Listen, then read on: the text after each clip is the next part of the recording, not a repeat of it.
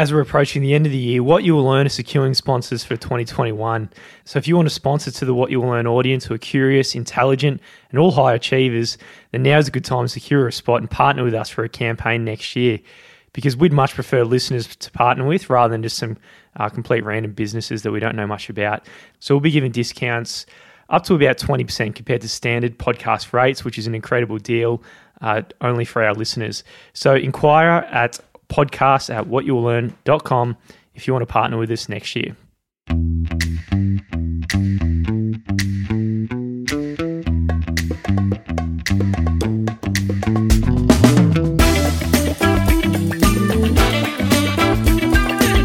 Welcome back to What You Will Learn. My name is Adam Ashton. And my name is Adam Jones. Today we're taking you through the best bits of The Future is Faster Than You Think by Peter Diamandis and Steven Kotler how converging technologies are transforming business, industries, and our lives.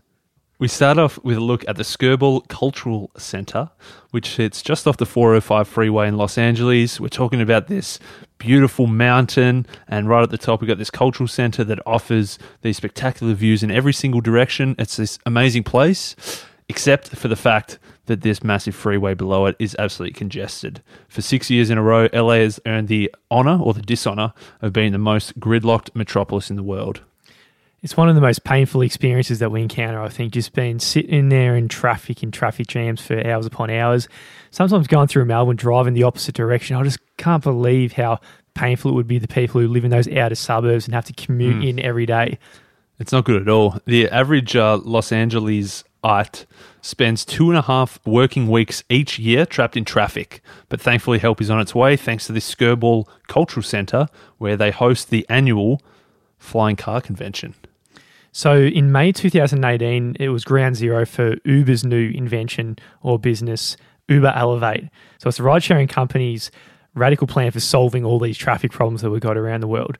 So Uber's mission is to solve human mobility Mm. And so, as part of solving human mobility, they've gone out with ride sharing, where not everybody needs a car. If you know, if if you only need it for one specific part of the day, you can get somebody to drive you, and then someone else has got that car free. The next evolution of this is this Uber Elevate, which is what they call aerial ride sharing, which sounds incredible, but they reckon they've got flying cars are going to be available in Dallas and LA. You can just hire an Uber flying car by 2023. Yeah, Ooh, pretty close.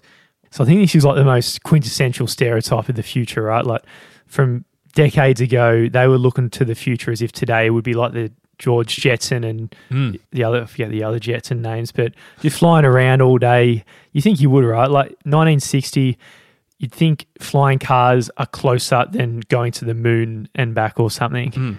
There was commercials like the IBM commercial where Avery Brooks asked, "It's the year 2000, but where are all the flying cars? I don't see them. Why?" And Peter Thiel's got a famous quip where he said, We wanted flying cars and we got 140 characters.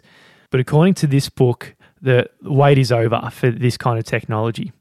They say that flying cars are here. The infrastructures are coming fast while we're sipping our lattes and checking our Instagram feeds. Science fiction is actually becoming science fact. So the thing that's going to unlock this as a possibility is obviously the costs which drive a lot of the world. So it's all about the marginal costs of ownership. It's not about the purchase price, but everything else, things like the gas, the repairs, the parking, and all that. So for cars right now, it's 59 cents per passenger mile. In comparison, a helicopter right now is about $8.93 per mile. So it's over about, say, 15 times the cost of copping a helicopter. I've never mm-hmm. used one. But in 2020, today, they've driven it down to $5.73 and then they're going to go down to a dollar 84 they're predicting and sooner or later they're going to hit their longer term target which is 44 cents per passenger mile for flying vehicles. So it's actually going to be cheaper in a flying vehicle than it is in your normal vehicle today. And obviously by that point it becomes a no-brainer. You've got a flying vehicle or you can pay 50% more to drive around uh, it's an absolute no-brainer. So in this episode what we're going to talk about we're going to talk about the one important factor which is convergence then we're going to talk about some of the major technologies that are all great on their own, but now they're converging to become even more powerful. We're going to talk about the seven forces that are accelerating the rate of change. And then finally, we're going to have a bit of a glimpse at the future what the future of, of shopping might look like, what the future of food might look like, and what the future of global warming might look like. Okay, so we're going to have a look at this concept of converging technology. And the first thing we need to understand is Moore's Law. You've probably heard about this. Um, and where it comes from is in 1965, it was Intel's founder, Gordon Moore. He noticed that the integrated circuit had been doubling every 18 months. So this meant that every year and a half, computers were twice as powerful, but the cost remained the same. So over a short period of time, it looks something linear and not a big deal. But you extrapolate that over a long enough time, exponentials start becoming ridiculous and explains the difference why the computers, when they first came out, they were the size of your whole house essentially and cost a million times more than your house does. Uh, compared to today, it's a million times more powerful than that and a million times cheaper and it can just sit in your pocket. So it's just a ridiculous change and improvement in the power of computing over that short, well, relatively short period of time. So that law um, holds true, and it's been holding true for four or five decades, and it's not slowing down either. Uh, we got Ray Kurzweil. He was the director of engineering at Google. He's also the co-founder of Singularity University. He says that anything you can digitize then jumps on the back of Moore's law. So if you've got an, an idea, or a product, a service, or some kind of uh, new invention, if you can digitize that down to ones and zeros uh, into some line of computing code, then this also jumps on the back of Moore's law and starts to accelerate exponentially. Where it gets really interesting is where you get a couple of things that are on the Moore's law kind of trajectory, and then they overlap. So, using a wave analogy, you got one wave, and then if you got another wave on top of that, and on top of that, you end up having these huge tsunami behemoths that kind of threaten away the existing ways of doing things. And this is how explains new technologies that seem wild today, like flying vehicles. They're not that far away. Yeah. If you think about Uber's Elevate proposition, these flying cars need to meet these three basic requirements. They need to comply with uh, noise, safety, and price. So if you think about it, helicopters, super noisy, super annoying, uh, not really that safe. They fall out of the sky all too often.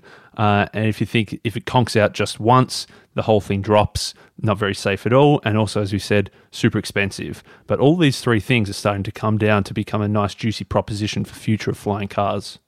So traditionally, you've had a couple of rotary engines, and what they're moving towards now is a heap or hundreds of small little fans on your plane's wing.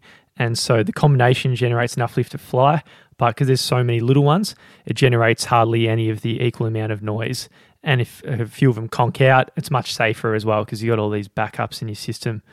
Another thing, traditionally, it's been very horrible in terms of power to weight ratios because of the inefficiencies of the use of gasoline. But going forward, there's new prospects in distributed electric propulsion. So the demand for all these military drones has put a lot of innovation into this area where the drones have become extremely lightweight um, and capable of carrying heavy loads, and also with batteries that reduce its weight compared to the gasoline engine. So, what got us to this point was the convergence of three techs. So, the first one was machine learning, and what machine learning allowed was that engineers could run enormously complicated flight simulators. So they don't have to build something and go and test it. They can just run it through a simulator to see if it's going to work or not. Next was the convergence of material science, which that allows them to create parts that are light enough to fly, but also durable enough to be safe. And the third tech was different manufacturing techniques. So if you think about the costs of 3D printing. It allows you to create these uh, motors and all the different parts cheaply and at scale. So, these three things machine learning, material science, and manufacturing techniques have all converged to allow flying cars to be a viable proposition. So, what the authors are saying here by the end of the 2020s, mobility and transport is going to be entirely different to what we could possibly imagine today. And it might seem like a big deal and almost impossible, but if you look at retail as an example, in 2006, your traditional form of retail was booming. You had Target, which had a valuation of 39 billion, Walmart, 158 billion dollars. Uh, huge companies at the time, and Amazon here, they were 17 billion dollars, so nothing in comparison. A decade later, all of the other ones they essentially suck on the stock market, and Amazon's the big behemoth, 1.5 trillion dollar evaluation, which is essentially unheard of, and they've really revolutionized retail in a very big way. So, in that similar kind of change, we're going to see in travel and all the other different industries we can imagine are going to go through the same kind of innovation and change. So, over the next decade, we're going to see all kinds of these opportunities across dozens of industries. The authors say here that, you know, the unicorn, you know, the unicorn, if you build a, an idea from zero to a billion, that used to be a two or three decade growth. Now they're saying you can just go from, I've got an idea to I run a billion dollar company in a year or two. That's, that's pretty handy. Yeah. And so, if all these people are bringing all these ideas together, all these different converging technologies, the world is going to look radically different. So he spoke about how in flying cars there was that convergence of machine learning, material science, and manufacturing techniques. And using that wave analogy where all these different waves that are all accelerating and going exponential at the same time and they're all combining into one massive earth shattering tsunami, there's a whole bunch of different technologies that are all converging, that are all hitting these exponential curves at the same time. So we'll run through uh, a bunch of these different technologies that are all going to work together. So the first wave, so to speak, is uh, artificial intelligence. So innovations have really been piling up for years. In 1995, AI could read zip codes. Not a very difficult thing. I'd say a two or three year old might be able to do that. But by 2011, so 16 years later, it could read 43 different types of traffic signals with 99.46% accuracy. Big deal. It's probably better than most drivers I know, actually. In 2012, AI's outperformed humans in clarifying thousands of different types of images, teasing apart birds, cats, all those kind of things. So already better than them. And today, it can pick you out in a crowd, read your lips and other biomarkers to know what you're feeling. So it's pretty, pretty crazy. scary now, isn't it? And tracking software is so dexterous now that an AI drone can follow a human sprinting through a dense forest. That's Um, scary. That's scary. It's a pretty arbitrary example, but I've chosen a very, very scary one, I think. But yeah, so that's just one of the waves. Another wave is robotics. So uh, Boston Dynamics in 2016, they released this robot called Atlas, and it hiked through these slick, snowy woods. It stacked boxes in a warehouse, and it can even regain balance after someone whacks it with a hockey stick. It's a pretty brave human who does that. I was going to saw the video. Hopefully, it doesn't remember. when they get to this point, um, I wouldn't be whacking them with hockey sticks. No way. Especially if we can just follow you down running, Through the forest. woods. yeah, it's, that's not good. Uh, but then there, there's another company, this Danish manufacturer called Universal Robotics. They they are building this like industrial scale robot, and it only costs twenty three thousand bucks. Now, twenty three thousand bucks. That's kind of like less than the annual wage of one factory worker. So if you can replace a whole bunch of factory workers for the cost of just one worker, and they stay forever, they work twenty four seven. Uh, It's it's uh, it's pretty obvious why companies like Tesla, General Motors, Ford, they're automating all of their construction plants with robots. Mate, no sickies, no factory politics. No, having spending twenty minutes on the dunny. six times a day. Another one we got here is virtual and augmented reality. So if you think about all of history, we've really been limited by the laws of physics and mitigated by the five senses. So VR is rewriting those rules. It's letting us really digitize experience and teleport our senses into this computer generated world. My first ever experience with VR was like, like four years ago or something. Popped it on, throw a ball in the air, and uh, they turn off gravity and it just doesn't come down. It's a very weird experience, and that's the very start of VR. So going forward, there's over 1,800 different AR startups today as well, and by 2021, the activity in the market is set to hit 133 billion dollars, and already 100 bucks gets you a really entry level headset, so anyone can do it, and up to about three grand for a Hololens, which isn't too bad either. Yeah, nice, Matt. I've been off uh, Instagram for a fair while. Um, you've been running it recently. I don't know what you've done to our algorithm and who you're following and stuff, but I saw this one um, person pop up on our uh, you know most most watched stories. Uh, one, how do we put this? Anyway, she's released a, she's released a new VR porn uh, where she is you know they've taken her, they've digitized her. Um, all you have to do is whack your VR headset on.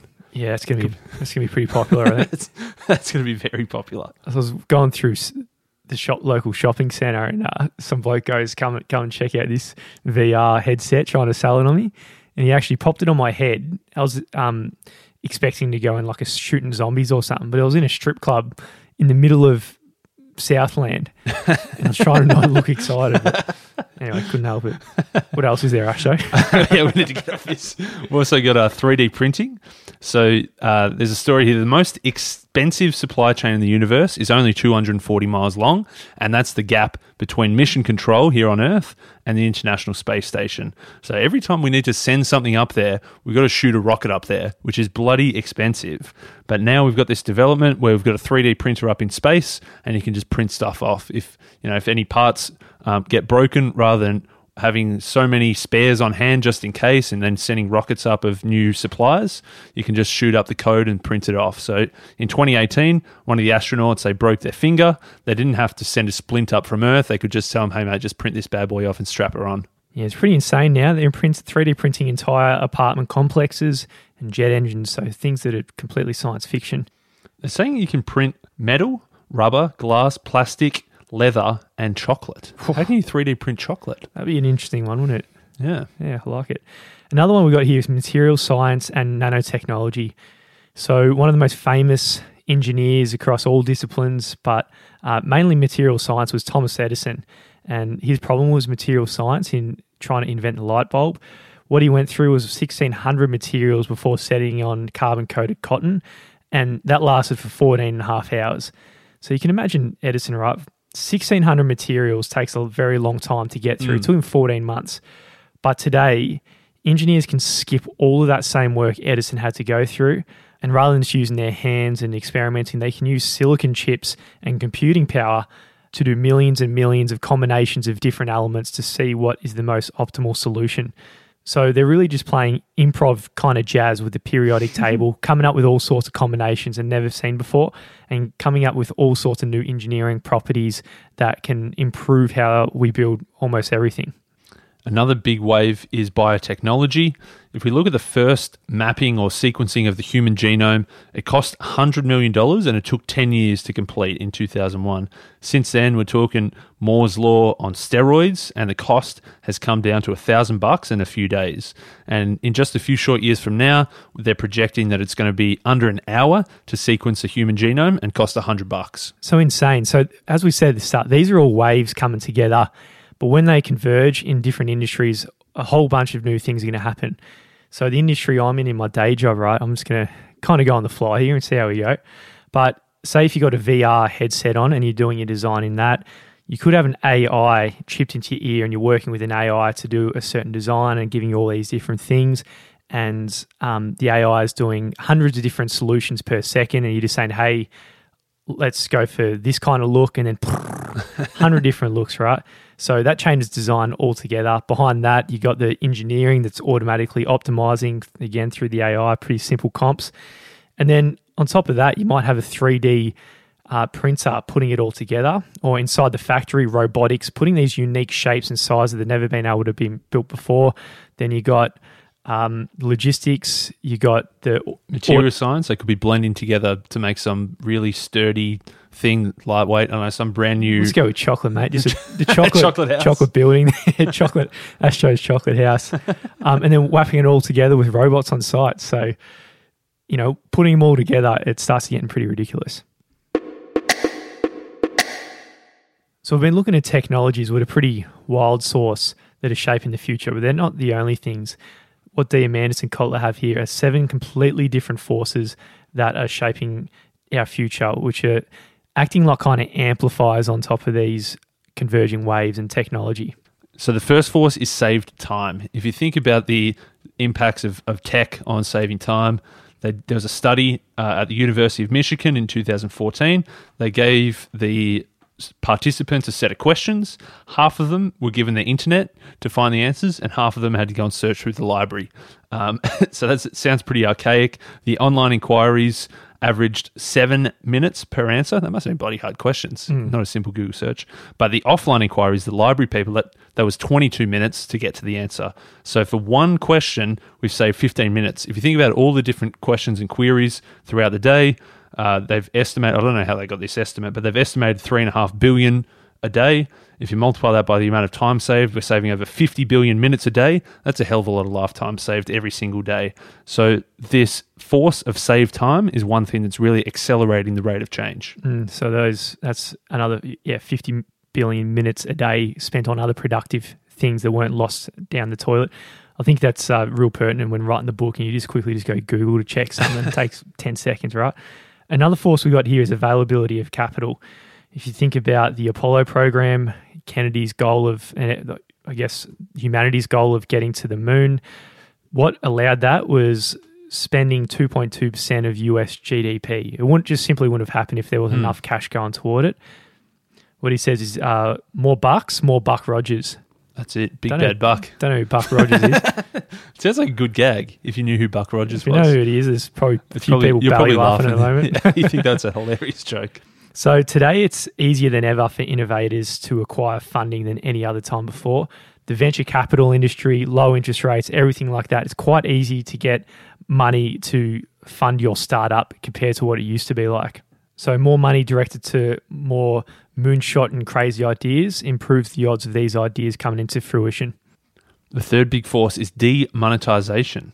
So innovation demands research, but what we're saying is all all these things that are coming together and getting cheaper and cheaper and cheaper means that money is becoming less and less of a factor. If you if originally, you know, it took hundred million dollars to sequence a human genome, that's a pretty big cost. Mm. When you can do it for hundred bucks in just an hour, then there's a hell of a lot of uh, hell of a lot of innovation that can be driven from that. If you just look at it, you know, you got a $50 smartphone in Mumbai. It's got access to the same cameras, accelerometers, and GPSs that not long ago would have cost thousands, if not tens of thousands. Another f- less obvious force is more genius.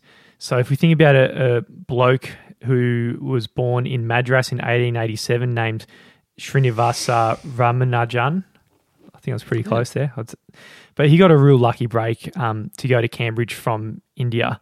So, despite being from India and being less educated than those in Cambridge, he came in and he basically just cleaned up.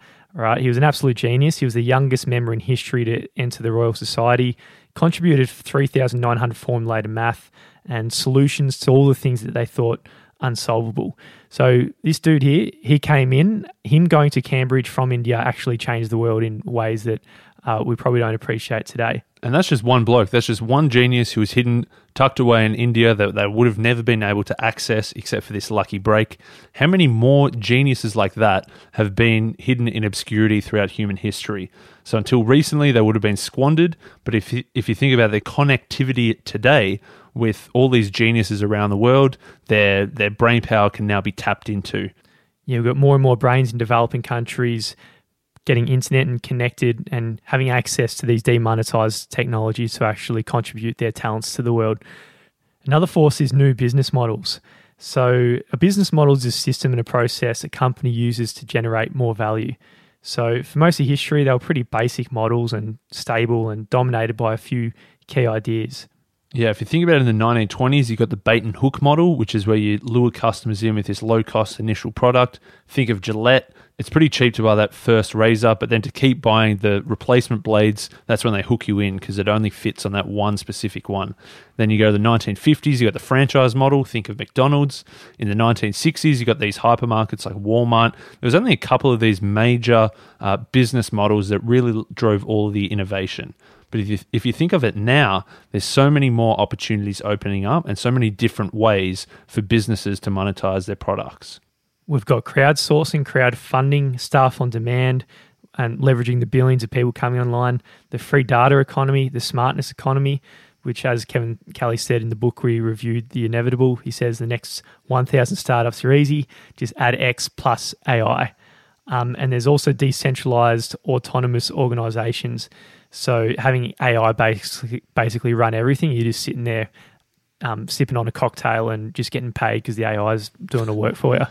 And the final force is longer lives. So they talk in this book about longevity. Uh, Ray Kurzweil, who we mentioned uh, of Singularity University, he's saying that each year our lifespan is increasing, but by less than one year. So we're getting a bit better, but we're still going to die. He's saying that very soon, he reckons in the next decade or so, each year we're going to extend lifespans by more than one year. So mm. if every year you're extending your lifespan by more than a year, mm. It's crazy. live forever. he calls it longevity escape velocity. So living forever. which is pretty wild. If you think people like Albert Einstein or Steve Jobs, Steve Jobs went pretty early. Hmm. Imagine if he had another 30 years. He was going wild toward his last decade, right? Like, Exactly. If you think of so, we're combining if there's more people, more geniuses being accessed, and then all these geniuses are living longer. How much more cool shit can they do in their lifespan? it's you, Ashtray. You're a genius. If I live forever, man, the world's going to be a very, very happy place. He's saying that 10, 10 to 12 years, and then we're going to be at longevity escape velocity. Mate, Kersey. I hope he's right, man. Kersey's got some wild predictions. I'd, I'd love to live forever, or at least a long time. That'd be great.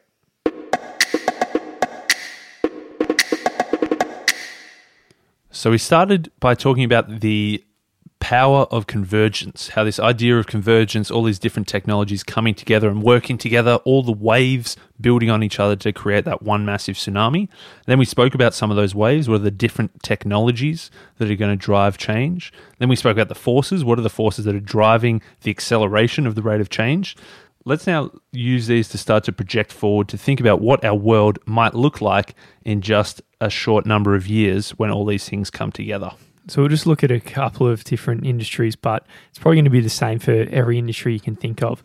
So let's start by looking at the future of shopping. If you think when you go somewhere, um, there's a long line to wait to buy something, it's a bit of a pain in the ass. If you look from the retailer's point of view, the long line costs money because people don't want to go there. You're paying the staff to put them through. But going forward, the big retailers, the uh, investing in automated checkouts, and they're going to save them 150 to 300 billion dollars a year by 2025, and it deters theft. It automates the restocking in the background, mm. and it ensures inventory is always at the right spot. So, and tomorrow they reckon AI is going to be able to hold the conversation if you're going through the cashier, and it'll probably be optional conversation. Probably just walk I'll out. flick it off, yeah. Yeah, Uh, the other one is like the idea of robots. So the the AIs with the automated checkouts, you know exactly what products need to be restocked. Now they're saying robots can then go and restock it. So there was the Amazon Go store had just one employee on at a time. So they didn't need people stocking the shelves. They didn't need cashier checkouts. The only person they needed was a human to check the IDs in the liquor section to make sure that underage kids weren't buying ciggies and, and beers. yeah, I'm sure that that job's going to get That'd be it'd be pretty easy to scan a license. That'd be pretty. I easy suppose, to scan yeah. a license. I suppose they can just watch and make sure that you Well, are we- scanning your license. Yeah, well, we only heard earlier they're better at spotting Facial cats and dogs. I'm sure Yeah. they're better at spotting humans as well. okay, that bloke's about to get fired. No, I he's done. He's, he's done. And if you look at the minimum wage in 2024, it's projected to keep going up for 15 bucks an hour. All well intentioned, right? Kind of spreading the equality. But if you're running the business, you're thinking, all right, I'm not going to, I don't really care about this. I'm out there to make money. Robots, they do a much better job, as I was saying. Uh, no sickies, no going to take a bathroom break, no health insurance, no maternity leave or anything like that. So technological unemployment, it's going to become more and more of an issue going forward. The other idea about 3D printing, so over the next 10 years, 3D printing is going to reshape retail. If you think about the supply chain, so you, you, you're growing something in one area of the country, shipping it all across to the other side of the country, uh, probably going back and forth a couple of times in between with these complicated logistics patterns. If you can then just, if you can 3D print a lot of stuff, you don't need to grow it on a farm, then send it somewhere else to get packaged and then send it back. A lot of that can be simplified. So the retail industry is in for a bit of trouble in the next 10, 20 years or so.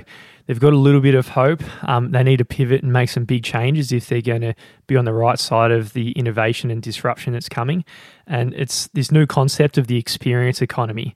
So Westfield, so I'm assuming Westfield are out there in the US. They're big here in Must be, yeah. Australia as well. But their 10 year vision for the future of retail is to just go in there and have a huge experience. So if you go into the bathroom and you drop something off, drop the kids off, or you do a wee or something like that, scanners go through it and they go, all right, you're missing, you're low on all these kind of supplements. No, it's legit. It's all the same. Um, you know, and you go into some booth and it tries 100 clothes on you. So you're chatting with the AI or whatever, and bang, straight away, you get it delivered to your home. So you're not really buying it there. That would be good to like stand in the in the virtual change room rather than trying on six different clothes in you know twenty minutes. Mm. Then you can just go there and they can just show you here's what you're going to look like in these three hundred different items. Mm, Yeah. yeah. eye scanners letting you know your eyes are wrong. So all these kind of things that you probably should be doing, but you can Mm. get in the big shopping centre. Well, that sounds good. So it's obviously a lot of things are going to change, but there is a bit of a glimmer of hope for shopping and retail. Uh, another big industry they say is going to be shaken up by these forces is the future of food. So imagine it's 2030, you're hungry, your AI has sensed that you're hungry before you even know it. It also knows your historical preferences, it knows your nutritional needs right now. Eight minutes later, the Amazon drone rolls up to your door. It's got two bags of fresh fresh veggies, some raw ingredients, some stuff you've never seen before that used to be only found in the, the deep, dense jungles of Vietnam, but now you can access it. Uh, you load these ingredients into your 3D food printer, and all of a sudden, a few minutes mm. later, out pops your tasty uh, chicken and veggies. is, is that what you choose, mate? You got access to everything in the world. Well, they're fancy veggies. You know, they're not just like your, your broccoli and potato. Oh, they've do, got some. Mate, if we're if we're in in uh, Kotler's and Deer as well, I think we're going a bit, bit bit bit better than that. But anyway, and it's right for disruption as well. The whole food industry. If you think about the inefficiency of food, the average American meal, for example, it travels about 2,500 miles to arrive on your plate. And then after that, 40% of it is never eaten, mm. kind of just rots away. So we're all moving closer to cities. So having our food travel that distance is very bad for the environment, very wasteful and very inefficient. But there's this new innovation coming through, which is known as vertical farming, which is better suited for cities. Yeah, this vertical farming, you can basically, you know, you can have a building where on different levels you're growing different stuff. And I suppose what I thought before reading this was, oh, that does, that sounds dodgy. You know, if you if you're growing food in a lab or doing some how is it going to see sunlight? How's it, it, Surely it's not going to be as nutritious. But they say it's actually going to be far more nutritious. The need for pesticides is going to disappear, and instead of you know you plucking your apple off the tree, every minute that it's off the tree, it's losing its nutritional value.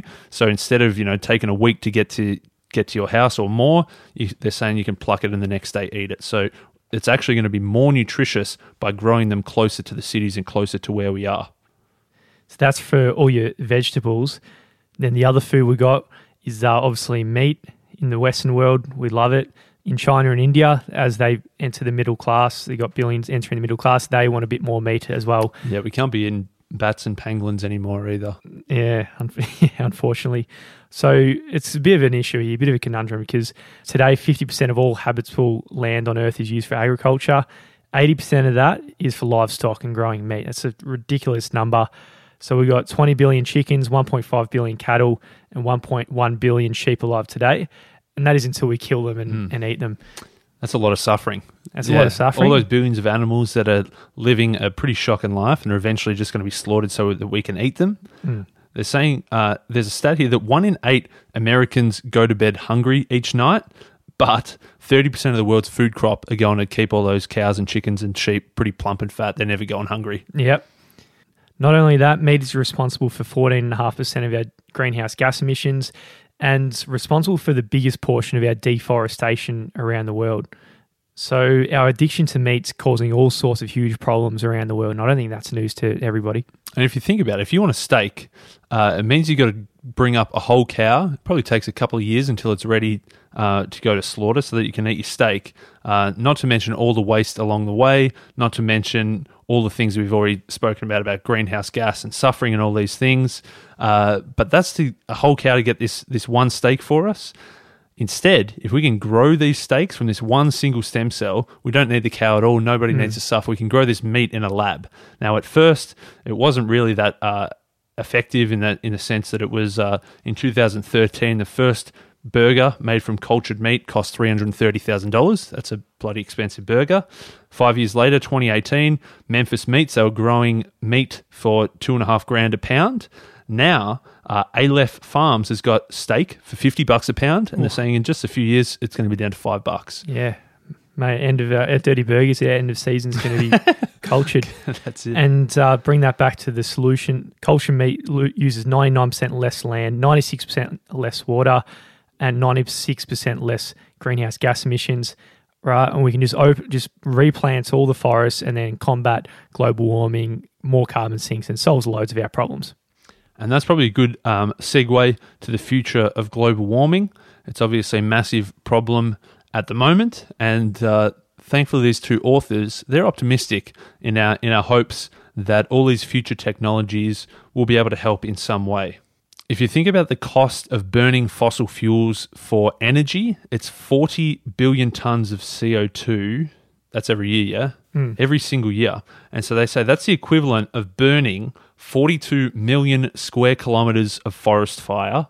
And to put that into context, Africa is 30 million square kilometers. So we're talking almost one and a half Africas being burnt every single year. That's the amount of shit that we're putting into the into the atmosphere. That's an insane amount, man. So obviously, a better solution would be wind and solar. And luckily, they used to be very, very expensive, but they've been riding exponential growth curves as well for decades, and they're dropping now to appear as a serious benefit compared to coal. So just looking at solar, they've had a 300-fold reduction in the cost of making the panel. So in 1977, it cost 77 bucks per watt. Today, it's 30 cents per watt, much cheaper than coal. And if you think about wind as well, coal used to be the cheapest energy available. It was costing about uh, six cents per kilowatt hour. Uh, in the 1980s, when wind plants are just starting up, they were generating at 57 cents per kilowatt hour. So we're talking 10 times the cost. So obviously, coal is more attractive. But in windy conditions today, we're talking about 2.1 cents, so a third of the cost of coal. Uh, it's been a 94% decrease in the last three or four decades. And over the next decade, they're expecting the cost of wind energy to hit one cent by the year 2030. Absolutely. So wind and solar are clearly much, much cheaper than coal, except for one caveat. Uh, what happens when the wind isn't blowing and the sun isn't shining? That's right. and then coal is obviously the better solution in that case. So the bridge here is to improve the use of energy storage. So obviously, if you've got batteries somewhere to store the energy, then it'll clearly be cheaper than coal. Um, you know, any time of day or at any time. And luckily, storage has also been on an exponential curve. It's a bit later than um, solar and wind, but it's getting there.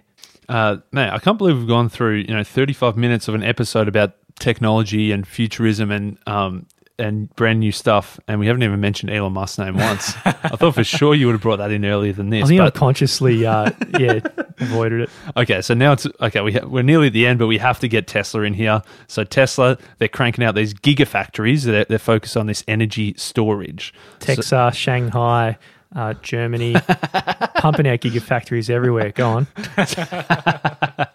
Man, you've been getting up at six a.m. watching all the all the press conferences, Yeah. all of Elon making Battery all these day, big mate. announcements. Uh, California, they've committed that they want to go 100% renewable by 2045. Now, in order to hit that, they need 36 million megawatt hours of energy storage. Okay, so now uh, Big Elon, your mate, he's cranking out 20 gigawatt hours of storage energy per year. So in two years, he's pretty much got California covered, and that's just at the current rate. If he gets even quicker, uh, very soon, the whole world will be running on Elon juice. So going forward, uh, storage is really the key to solving all of our energy issues, not just um, in our electricity grids, but cars, also allowing things like flying vehicles. The whole world's going to change as energy gets cheaper and cheaper and cheaper, and we're starting to unlock and harness the power of renewable energy. So, if all of these things are coming true, we've got these converging different waves and all these forces that are driving the rate of change. We spoke about how that could impact on a couple of industries. The book goes through a couple more, but I'm sure you can easily think about how this could apply to the industry you're in as well. By bringing all of these different innovations that are hitting their exponential curves all at the same time, within a few short years, the world could look very, very different. Mate, I think there's never been a better time to be alive. Would you say that? I hope so, man. Especially if in ten years. Like- if we hit longevity and then we're going to be alive forever, Oh. then mate, that's phenomenal. How good would that be? That'd be great. Mate, surely, surely, uh, surely, ten years is is ambitious. Oh, it's a bit ambitious. I.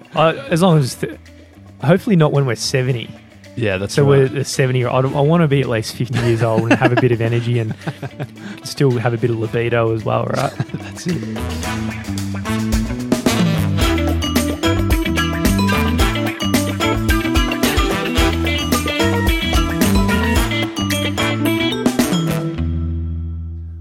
Couple of reviews to round out this year. Thank you so much to anybody who has left us a review, sent us an email, jumped on the website and filled out a contact us, or sent us a message through social media. We love hearing from you guys. We love hearing uh, about what you guys are up to, what you're enjoying, uh, and all of that sort of stuff. Uh, the next episode coming up will be our best of 2020. So we're looking forward to that. Just want to give a couple of shout outs to these awesome reviewers. LWL103 from United States. Bloody good. Five out of five. Fantastic banter, guys. Keep it up. We've got Brendan D. Kelly from Australia. Best podcast I've listened to. Very insightful podcast delivered in a very engaging and humorous way.